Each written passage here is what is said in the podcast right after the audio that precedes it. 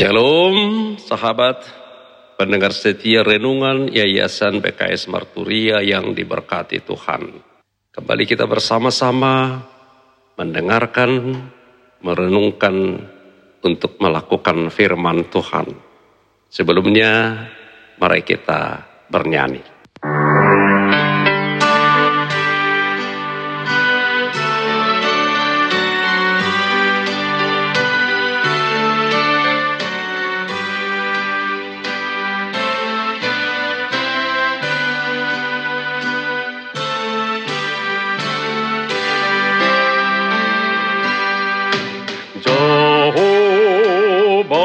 si por mala no toman algo de para nosotros.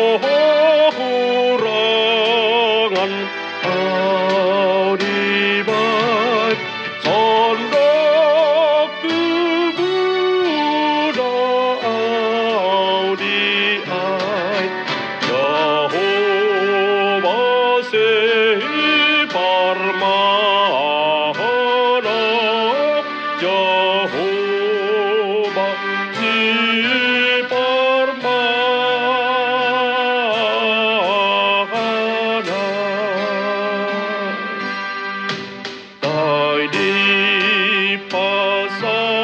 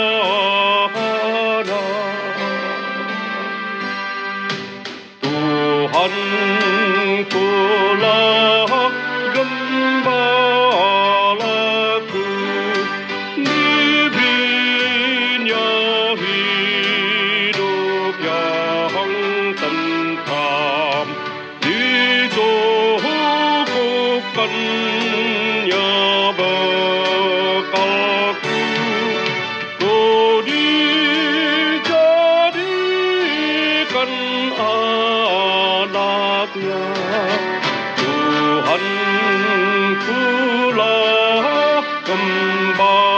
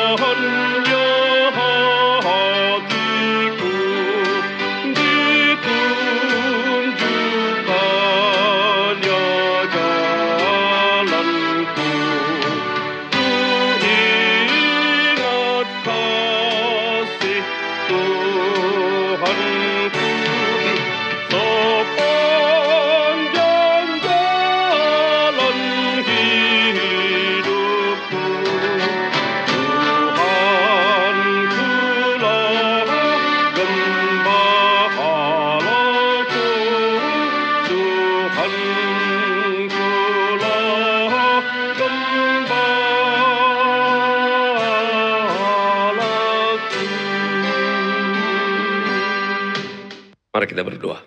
Tuhan, kami mohon kehadiran rohmu untuk menguasai hati dan pikiran kami, serta mengajar kami untuk boleh mendengar, menghayati, dan menjadi pelaku firman-Mu. Hanya dalam nama Yesus. Amin. Salam damai sahabat-sahabat yang diberkati Tuhan. Firman Tuhan yang akan menyapa, meneguhkan dan menguatkan kita menjadi panduan dan tuntunan hidup kita sepanjang hari ini diambil dari Mika pasal 7 ayat 8 dengan topik serahkan pembelaanmu kepada Tuhan. Demikian firman Tuhan. Janganlah bersuka cita atas aku, hai musuhku. Sekalipun aku jatuh, aku akan bangun pula. Sekalipun aku duduk dalam gelap, Tuhan akan menjadi terangku. Shalom sahabat dan saudaraku yang diberkati Tuhan. Raja Daud mengetahui apa artinya diserang secara emosional, secara verbal, dan secara fisik. Dalam usia muda, Daud diorapi oleh Nabi Samuel untuk menjadi raja Israel berikutnya. Meskipun Daud melayaninya dengan setia, Saul cemburu pada calon raja dan memutuskan untuk membunuhnya. Daud harus bersembunyi dari Saul di gua-gua. Sementara kebohongan tentang Daud diberitakan di seluruh kerajaan. Namun Daud tidak pernah berkata buruk satu kata pun terhadap Raja Saul. Ini pelajaran penting bagi kita Meski kita diburuk-burukan, dijelek-jelekkan, jangan membalas dengan berkata buruk. Daud tidak pernah membalas.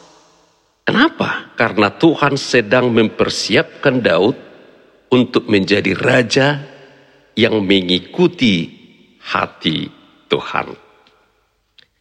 Sahabat, sama seperti Daud, Mika juga mengucapkan nada yang hampir sama. Dia berkata begini yang menjadi renungan kita hari ini. Janganlah bersuka cita atas aku, hai musuhku. Sekalipun aku jatuh, aku akan bangun pula. Sekalipun aku duduk dalam gelap, Tuhan akan menjadi terangku. Mika tidak perlu menghabiskan seluruh energinya untuk membela diri. Kenapa? Karena dia mempercayai Tuhan sebagai pembelanya. Dibutuhkan iman yang kuat dan kerendahan hati untuk mempercayai Tuhan dan tetap tenang saat kita diserang, saat kita disalahpahami, dan saat desas-desus menyebar tentang kita. Lalu bagaimana kita menghadapi orang yang menyerang kita? Gak perlu takut, gak perlu heboh. Kita cukup membiarkan Tuhan yang menghadapi mereka. Percayakan Tuhan sebagai pembelamu. Itu yang menjadi pegangan kita hari ini. Apa pun persoalanmu, siapa pun yang menyerangmu hari ini, Percayakan Tuhan sebagai pembelamu. Tuhan tidak hanya mau membela kita, tapi Tuhan juga mau menjadi sekutu kita.